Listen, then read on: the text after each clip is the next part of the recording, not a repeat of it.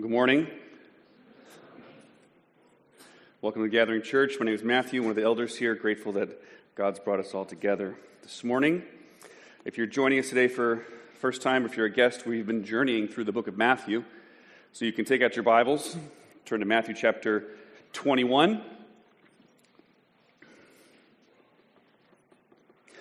I remember a famous uh, comic strip. I don't know if it's famous, it's famous to me that showed a man who was drowning in the middle of the ocean, and he was crying out to God to, to save him. And along comes a floating log, and he lets it pass. And then a few minutes go by, and he's, God save me. And a, a life jacket comes by, and he lets it pass.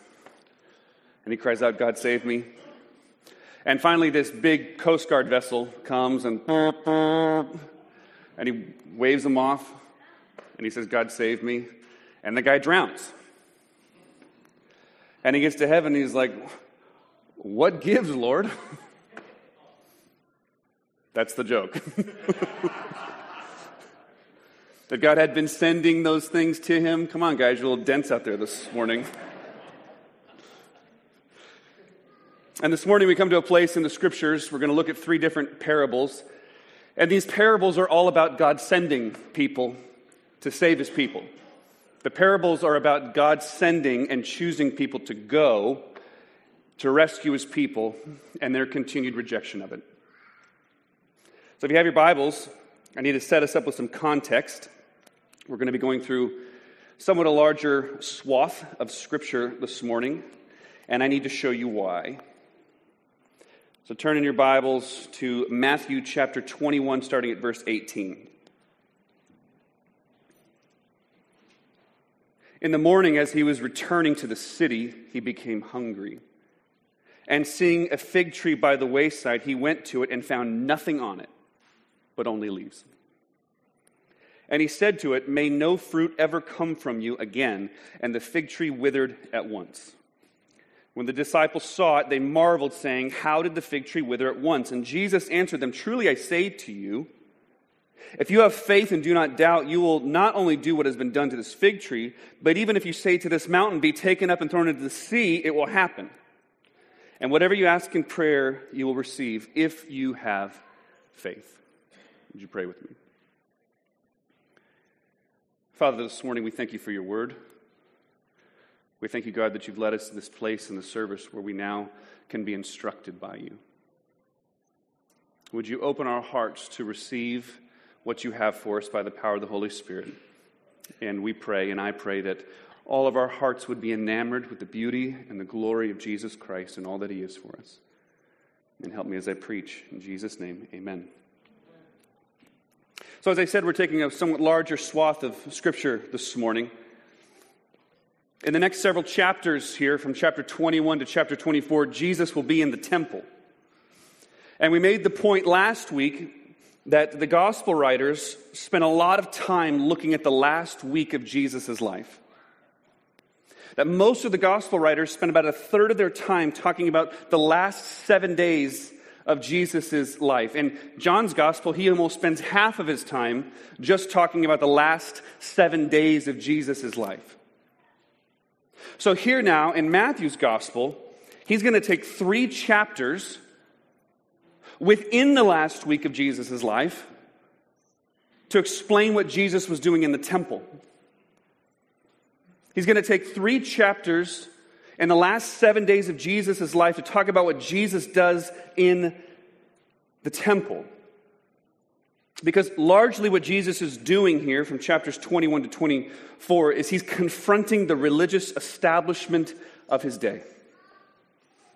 Jesus is confronting the religious establishment of Israel that he finds himself in, and he does so by confronting them within the temple. So, what did we just look at? We looked at Matthew chapter 21, verses 18 to 22. What does Jesus do here? He comes up onto a fig tree. And this fig tree is figurative to what he sees in the temple. It's figurative to what he sees about the spiritual life of Israel as he's looking at the temple. There's nothing on it. He's going somewhere to be fed. It says that he's hungry, so he goes up to a tree and there's nothing on the tree. People had been going to the temple to be fed by God, to hear from God, to taste and see that the Lord is good, and they got there and there was nothing there for them. It was empty, it was dead. And so Jesus curses the tree and the tree withers. There's no fruit on you anyway, he says. And this is figurative to what Jesus is saying about the religious establishment of his day. It's figurative to what's happening in the temple in his day. It's dead. There's nothing on it anyway. You may as well just get rid of it. You may as well curse it and say bye bye to it.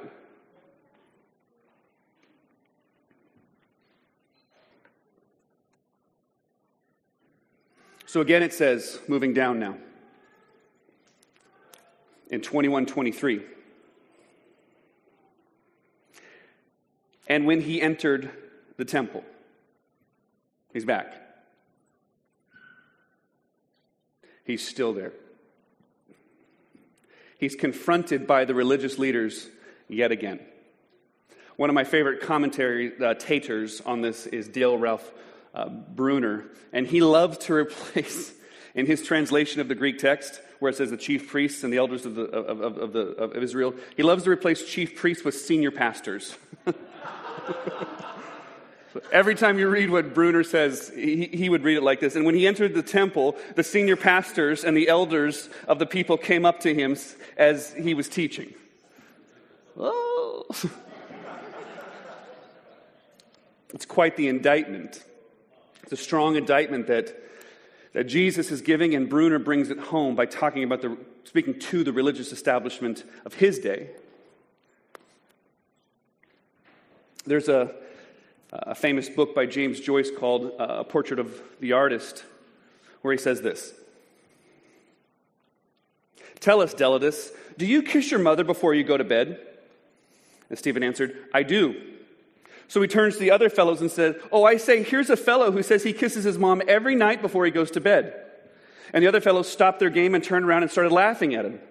And he, and he blushed and he said, I do not. He said, Oh, say, there's a fellow here that says that he never kisses his mother before he goes to bed at night. And they all laughed again. What does that have to do with what I'm talking about? it's because this next section here from 23 to 27, as we're understanding the context of these parables, the religious leaders and the establishment were coming up to Jesus trying to stump him, just as this character was in the Joyce novel. They came up to him and said, By what authority are you doing these things? And who gave you this authority? And Jesus answered them, I will ask you one question, and if you tell me the answer, I'll tell you by what authority I do these things. The baptism of John, where did it come from? From heaven or from man? And they discussed it among themselves, saying, If we say it's from heaven, he will say to us, Why then didn't you believe him? But if we say from man, we're afraid of the crowd because they thought that John was a prophet. So they answered Jesus, We do not know. And he said to them, well, then neither will I tell you by what authority do I do these things. He stumps them. The religious establishment, the religious authority of his day, were trying to squeeze him into a box. They were trying to trick him. They were trying to say that his authority could not possibly be from God, because if his authority was from God, then he would be God himself. And so he puts it back on them. And by putting it back on them, they have no answer for him. He absolutely confounds and stumps them. So while standing in the temple, while confronting and rebuking the religious establishment of his day, he begins to tell three parables. And that's where we're going to spend the majority of our time this morning. We're going to tell all three of these parables and we're going to apply them to our lives because they're basically teaching the same point. These three parables are basically teaching the same point, which is why we're going to look at them together. And one way to look at them, and an important way to look at them that I want to press into us first, is that they're teaching us through the lens of redemptive history. They're teaching us through the lens of redemptive history. Now, what do I mean by that?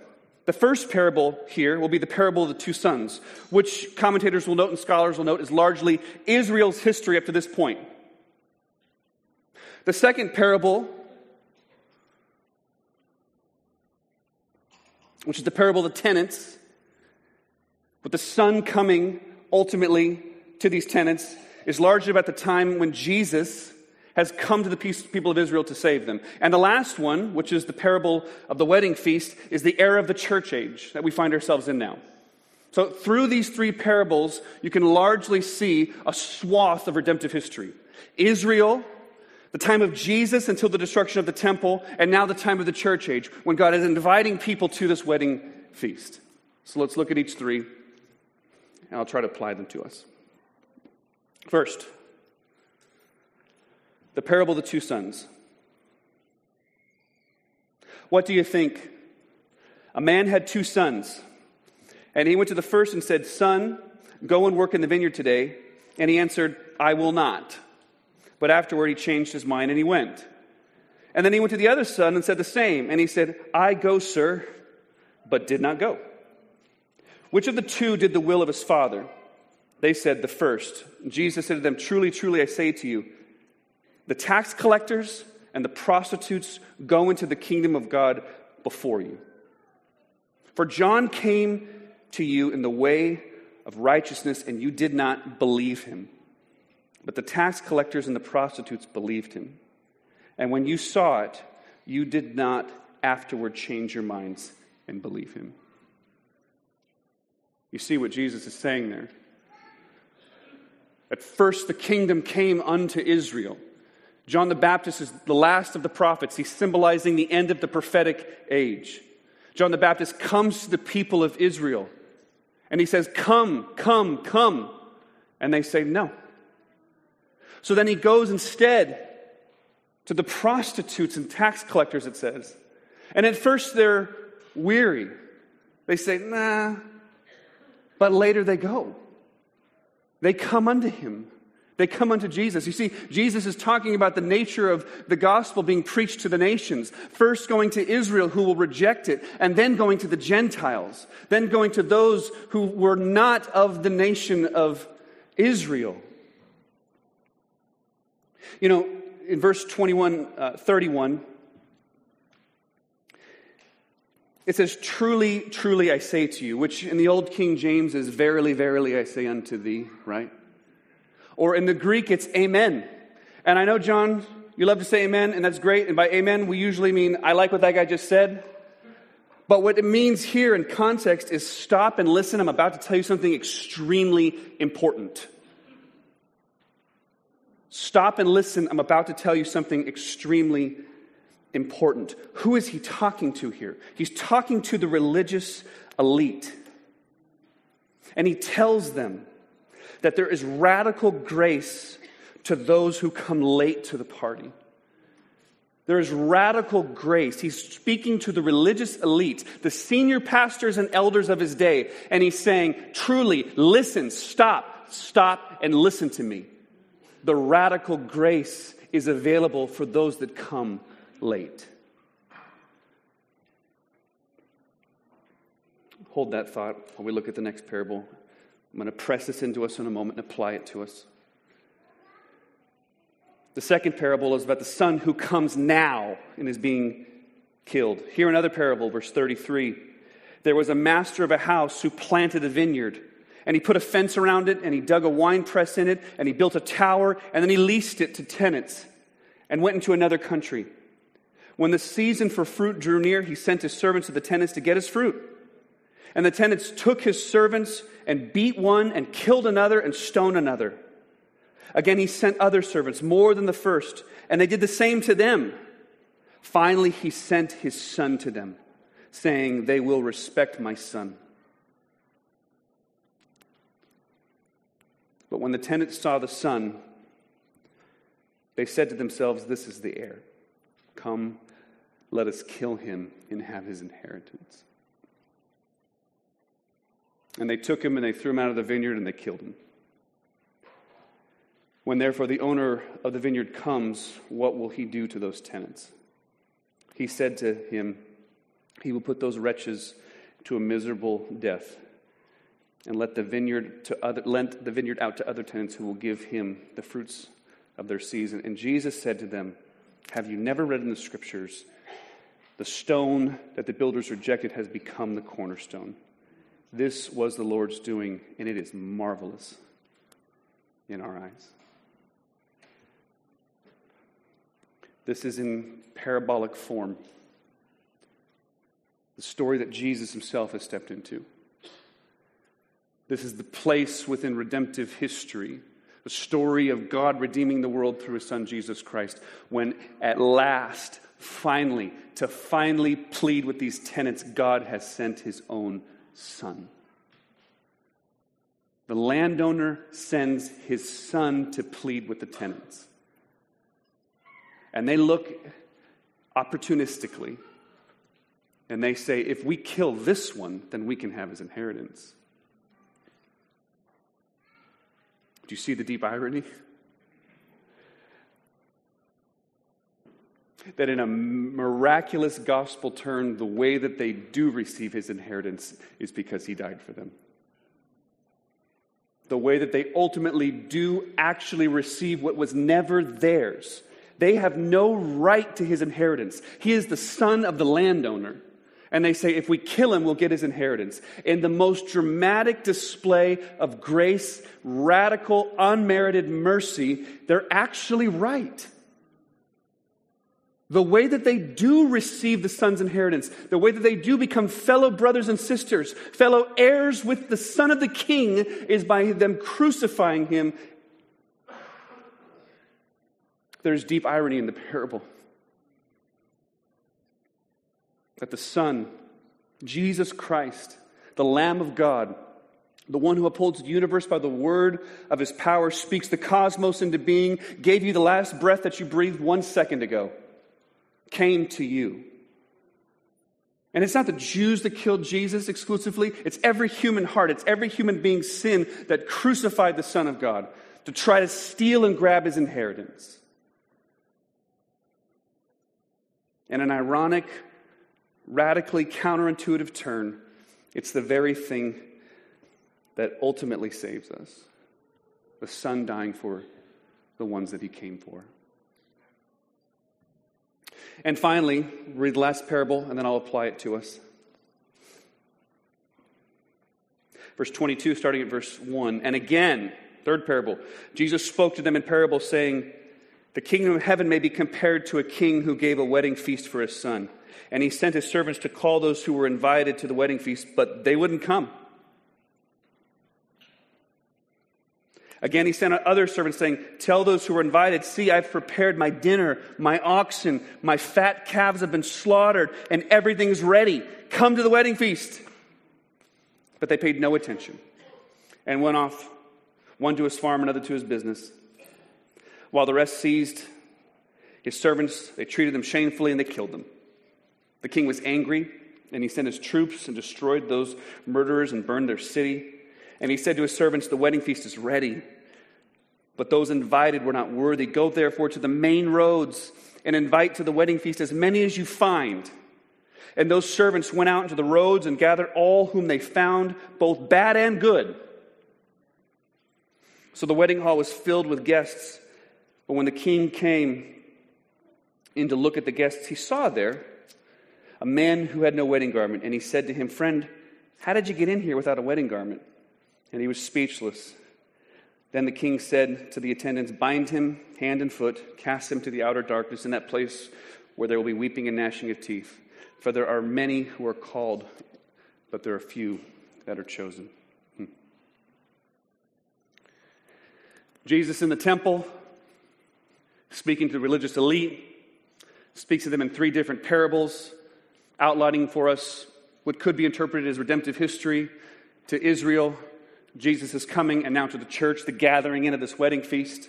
Three different parables, though, that are largely telling the same story God sending people to call people, people rejecting it.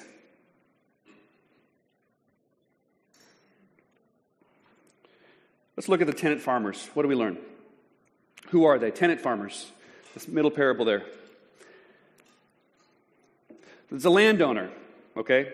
The scene that's set up here is one of a landowner who owns this land. He's, a, he's an investor of sorts, okay? He equips the land for everything it needs. He, he digs the hole, he builds the wine press, he builds a tower around it to protect it, and so on and so forth. And their job is to pay him rent, to give him a commission, a return on his investment of sorts, to give them some of the fruit in return.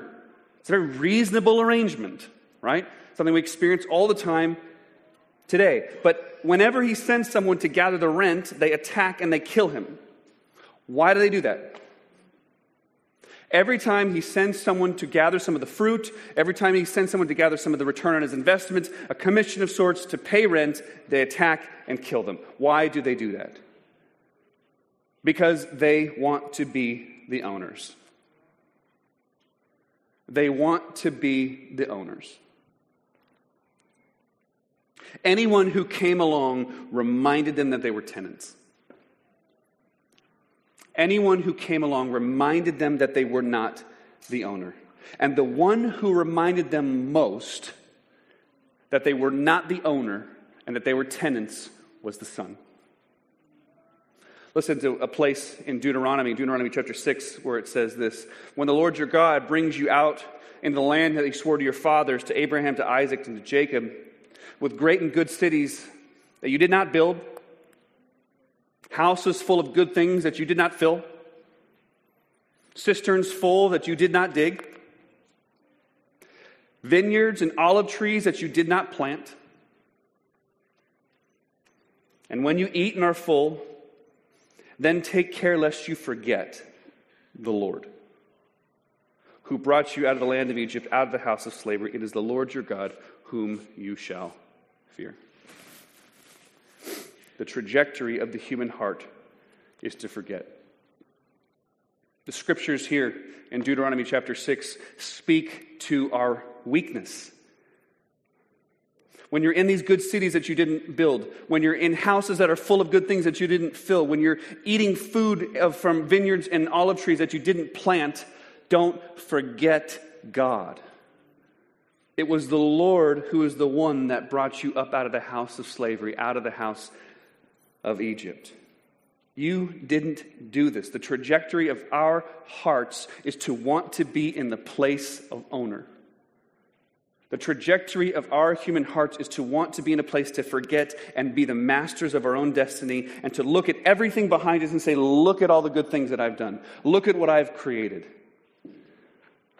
One of the things that always helps me, it's a small thing that helps me when I get to this point, okay? I was born in 20th century Western civilization America to a middle class family. I was not born in the 5th century BC in Tibet in a hut. I don't care how smart I would have been in 5th century BC in Tibet, I wouldn't have the life that I do now. I couldn't just have pulled myself up by my bootstraps and, and you know, kind of got things together and made things happen. And the same is true for you. There's so much in your life that is absolutely a gift to you. Everything in your life is actually a gift to you. Everything is a grace. You didn't deserve it. You didn't do it. You weren't born with the mind you have. You weren't born the, to, to choose your parents. Everything is an absolute gift to us. And yet, our tendency is to want to be the owner. And we're reminded most of it when the Son comes on the scene. Because that's the nature of grace. Oh, yes, grace is comforting. Grace can be absolutely comforting, but the other side of grace, the other side of grace means that you're a miserable wretch, that you need to be saved. The other side of grace is that you don't have your act together. The other side of grace is that you're a tenant. The other side of grace is that you're not the owner. And when the Son comes, when the Son comes in, in, this parable, and when the Son comes in the man and the person of Jesus Christ, it puts that radically on display and it's right in your face. You are absolutely loved and cherished by God, and at the same time, without Him, you will perish forever in hell. That's the nature of grace. It comforts and it confronts. And if it doesn't do that for you, I don't think you understand what it means. If the gospel of Jesus Christ doesn't both comfort you and confront you, you don't understand it. You don't understand it. The condition of the human heart is that we are all tenants, but we all want to be owners. They didn't build anything.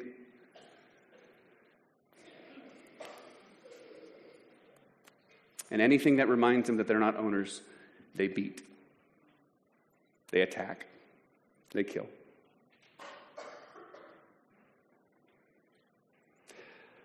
This text absolutely speaks to the radical nature of redemptive history, but it also speaks to every human heart.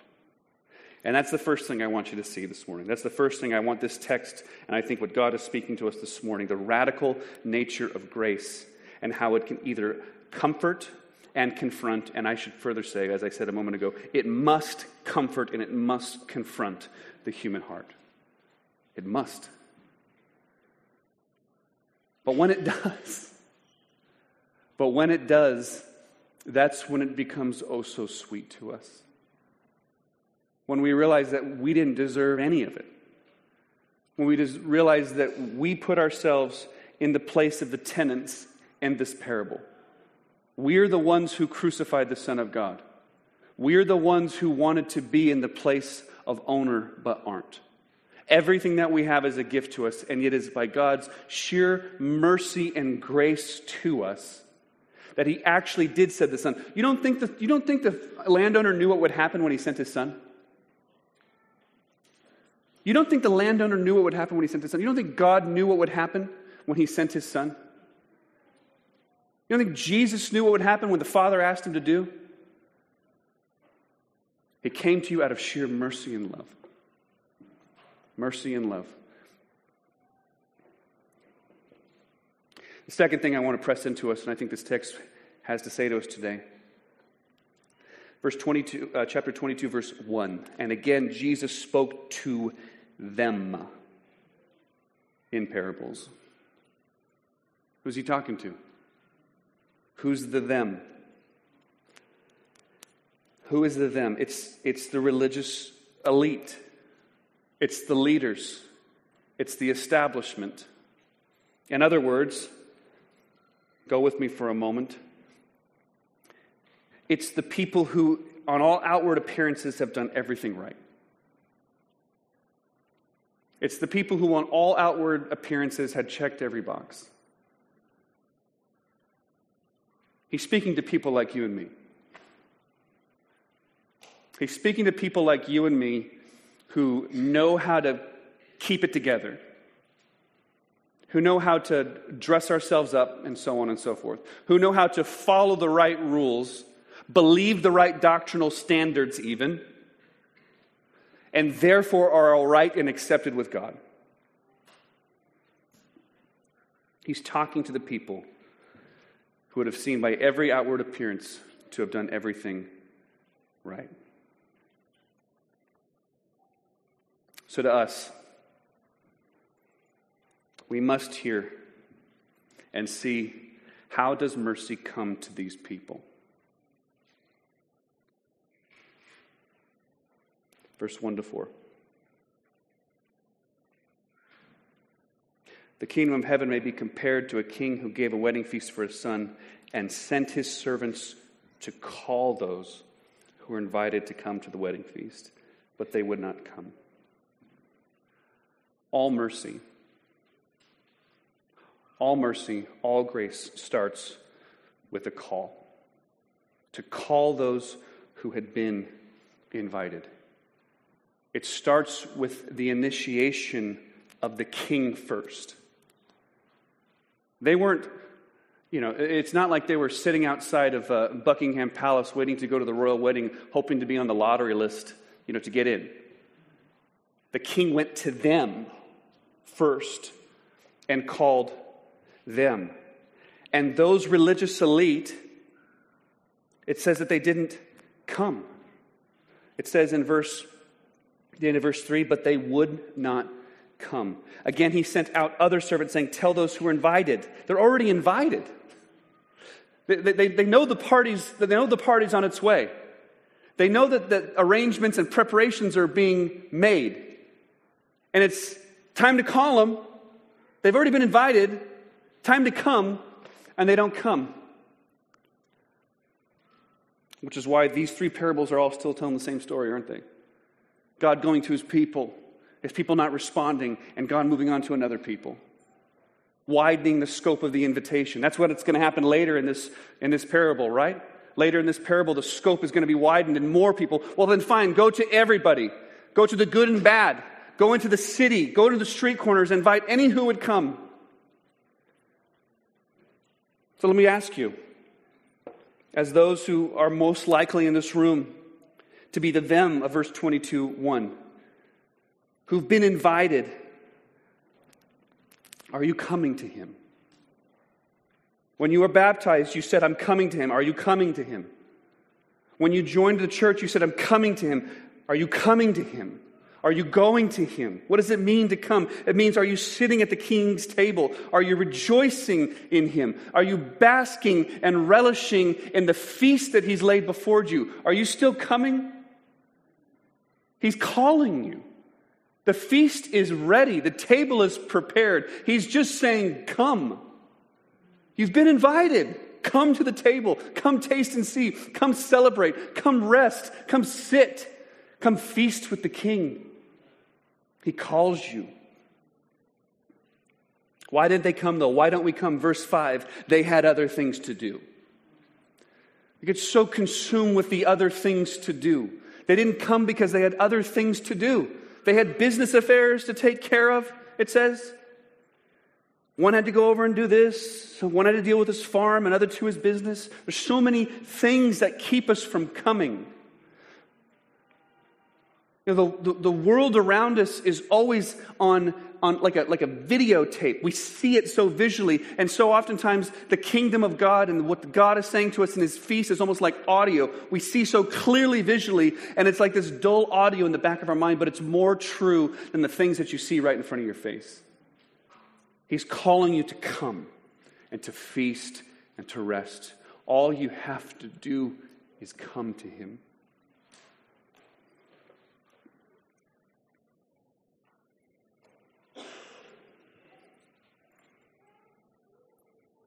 So here's the test. Everyone must first be called. The first group gets a call and they don't respond. The second group gets a call and they do respond, right? But either way, they both get a call. There's no coming to Jesus without a call. The first group gets a call, they don't respond. The second group gets a call and they do respond. But it's all initiating with a call. Anyone, here's the test anyone who comes to Jesus ultimately realizes at some point that it wasn't your idea. Everyone that comes to Jesus ultimately realizes at some point that it wasn't your idea. It was Him coming to you. You were decided upon.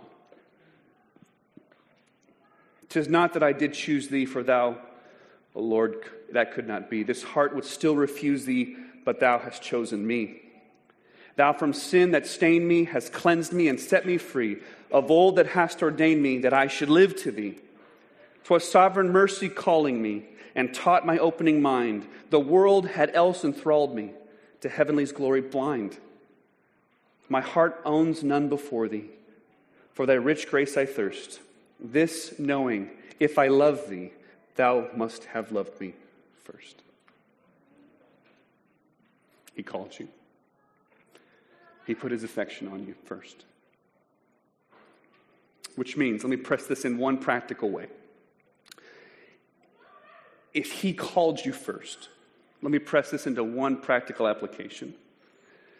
Something that I struggle with, and I've talked about before, is struggling with despondency and depression. And something that I've been struggling with a lot lately. And this truth has been pressed into my heart and given me such relief. Here's, I read this actually, uh, I read this actually off a gospel centered mom's blog. All right? Okay? Not advocating women preachers, all right? But women bloggers, keep it up.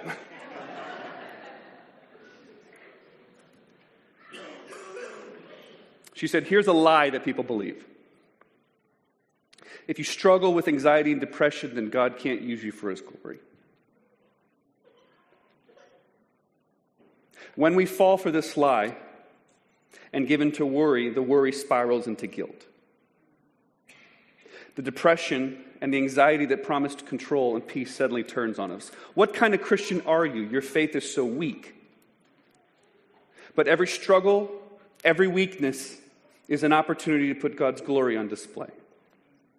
When we lay our depression and anxiety at the foot of the cross again and again and again, we open our hearts for the power of Jesus Christ to dwell in us. The very thing that shows us our guilt is the same thing that shows us the beauty of our Savior. And when Satan throws your anxiety and depression in your face and says, You did it again, you look to the cross. Because here's the truth He said to me, My grace is sufficient for you, my power is perfected in weakness. More gladly, therefore, I will boast in my weaknesses, so that the power of Christ may dwell in me. For when I am weak, then I am strong.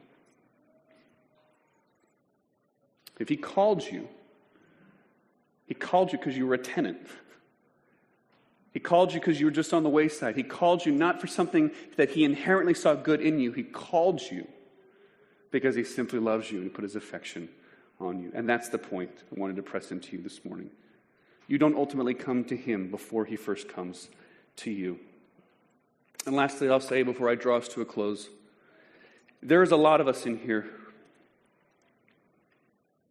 who've been experiencing this kind of tug for a while, this kind of call to come to Him.